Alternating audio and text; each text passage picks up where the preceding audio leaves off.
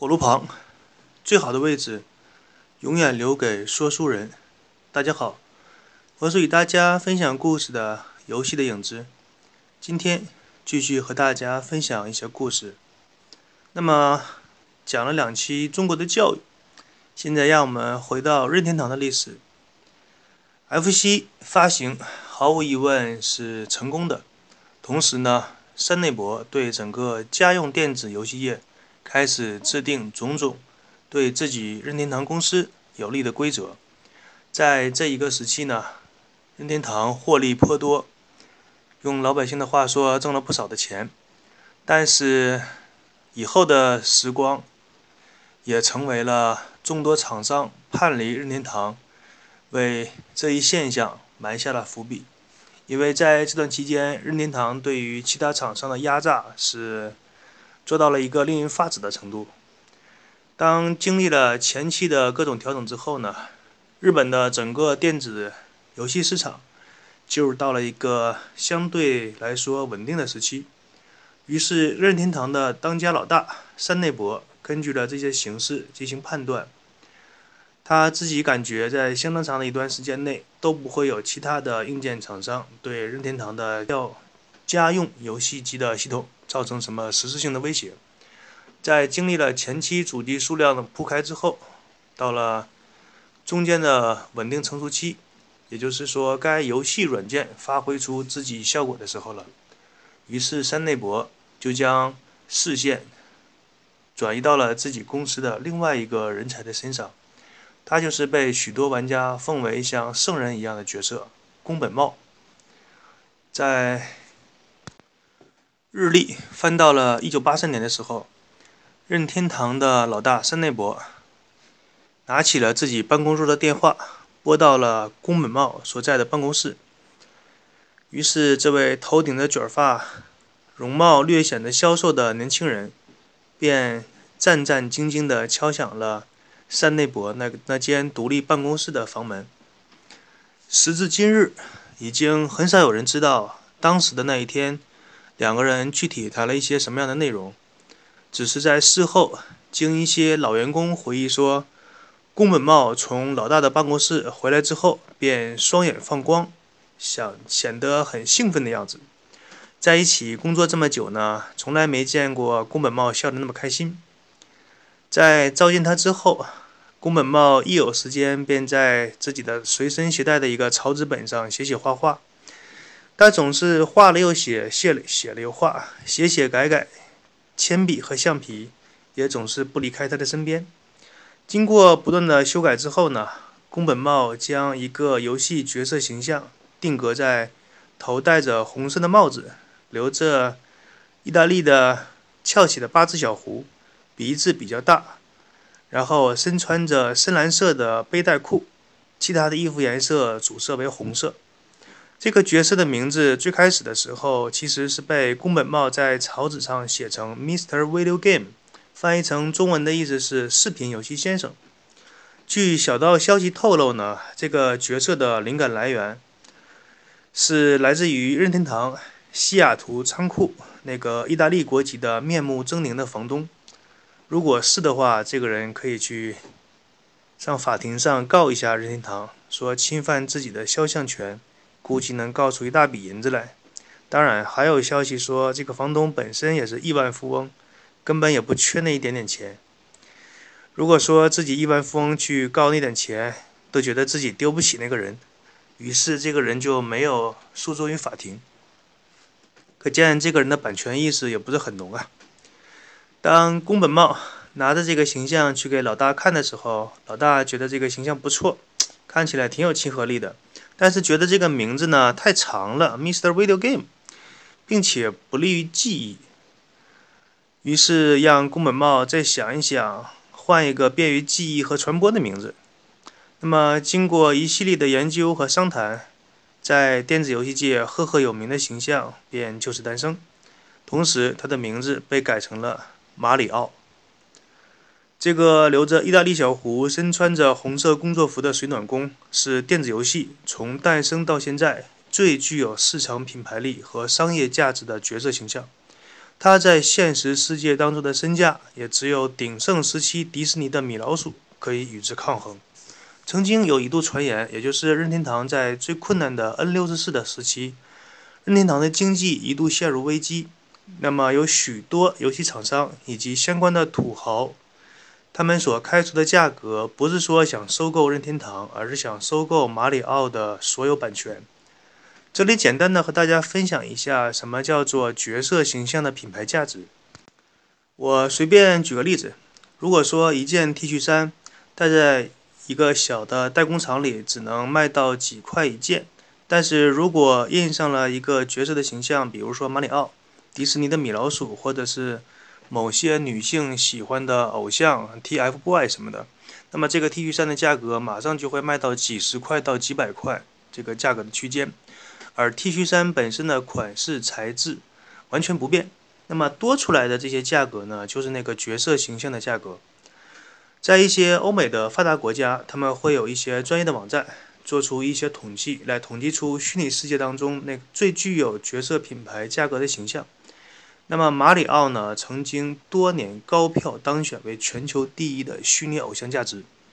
曾经有一些玩家直言不讳，他们说，就算是在手指上印上了马里奥的形象，那么那些玩家呢，也愿意付更高贵的价格来购买这些印有马里奥像的手指。当然，这都是。以后的时期对于这个形象的评价了。作为当初一手创造出这个角色角色的宫本茂，他在当时是完全不会想到这个角色是有如此的知名度和价值的。事实上，世界上很多的东西都是创作者有心或者是无意间创作出来的，让全世界的人从中受益，或者是成为举世著名的东西。我给大家举两个例子，比如说青霉素，它的发现纯粹就是一个意外。但是这一个发现几乎让人类告别了细菌感染。说的再白，说的再白一些，就是让人类的寿命一下子增加了十到十五年。对于这样的科学家，我个人感觉给他发个十个八个的诺贝尔奖都不过分。还有大家去医院拍的那个 X 光，这个可能有一些人会知道。他在医院里做什么透视啊、骨骼呀，看看你有没有骨折，都是非常实用的东西。但是这个 X 光呢，在最当初也是非常意外的，是居里夫人在做一次实验的时候，一个失误的操作，然后发现了这个光线。从此以后，让人类对于骨骼的治愈以及内科的医疗技术得到了突飞猛进的发展。而宫本茂所创造出的马里奥呢，现在几乎成了。任天堂公司本色、吉祥物和标志性的东西，可以说这个水暖工的形象和任天堂那个 Nintendo 那几个英文字母完全是可以画等号的价值的，也就是说，它们几乎是等价的。那么，纵观整个电子游戏这个世界，能够达到这样的程度的东西也并不多，可以说与之相媲美的。最早的是雅达利当年推出的第一款游戏，那个乒乓，它的那个含义代表价值可以和马里奥相比拟一下。另外呢，就是在一九九一年诞生在世嘉公司的超级音速小子索尼克，那个蓝色快跑的刺猬。所以说，当年有很多玩家呢嘲笑索尼公司没有自己公司的游戏吉祥物。当然，索尼公司官方的回应呢是这样说的，他说。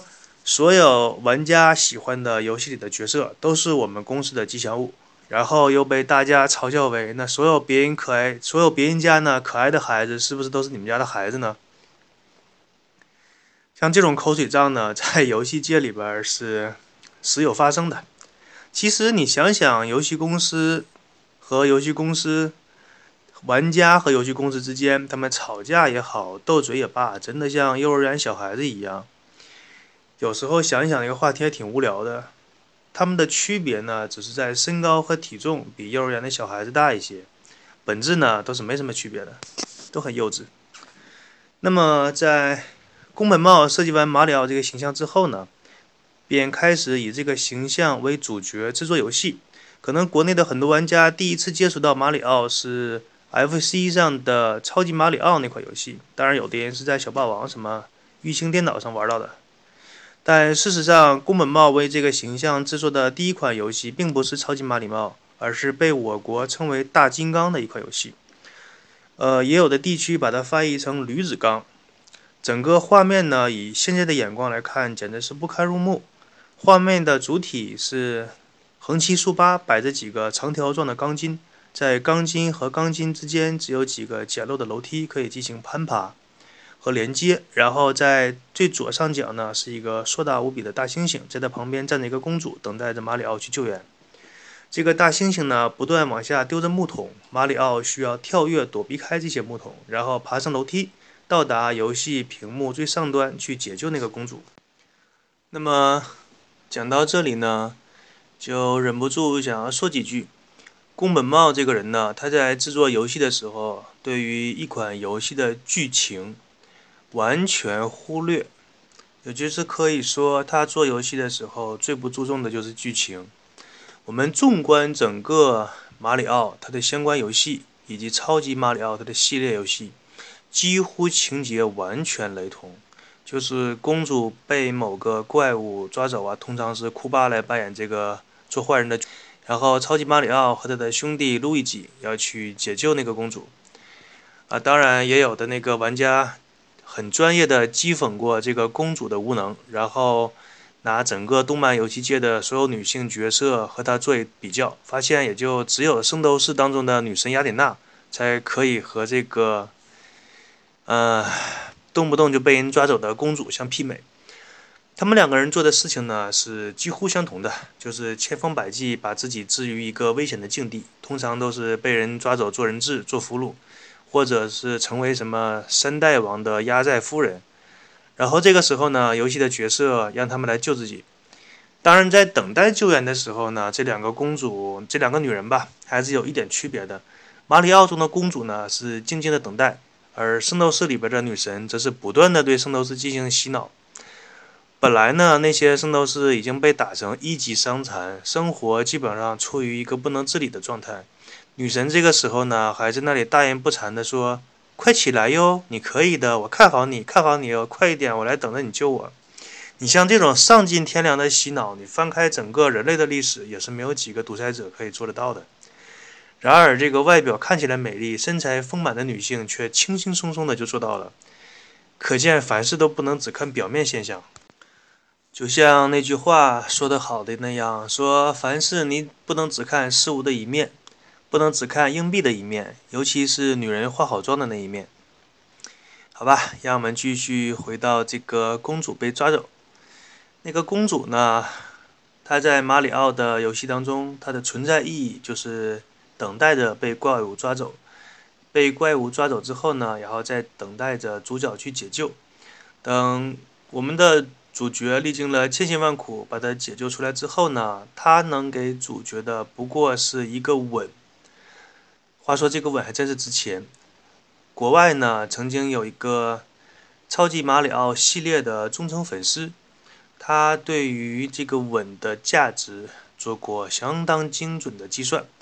据说呢，他本人是一个深，是一个非常资深的会计师。从超级马里奥一代到历届的超级马里奥、超级马里奥兄弟、超级马里奥 RPG 等等等等，为了解救公主所破坏过的城堡场景，给库巴家族造成的损失，通过这个玩家认真仔细的计算呢，发现库巴家族的损失呢。已经远远超过了当时的世界首富比尔·盖茨，他一千亿美金的身价。而作为回报呢，公主只是给了这兄弟两人十几个吻。大家呢可以粗略的计算一下，这个公主她每个吻的市场价值是多少。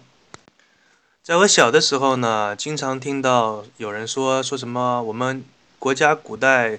所有描写那些绝世美女的，都不忘记在后面加上一段类似这样的句子，就是“红颜祸水”，或者什么“一笑倾人城，再笑倾人国”，什么“烽火戏诸侯”。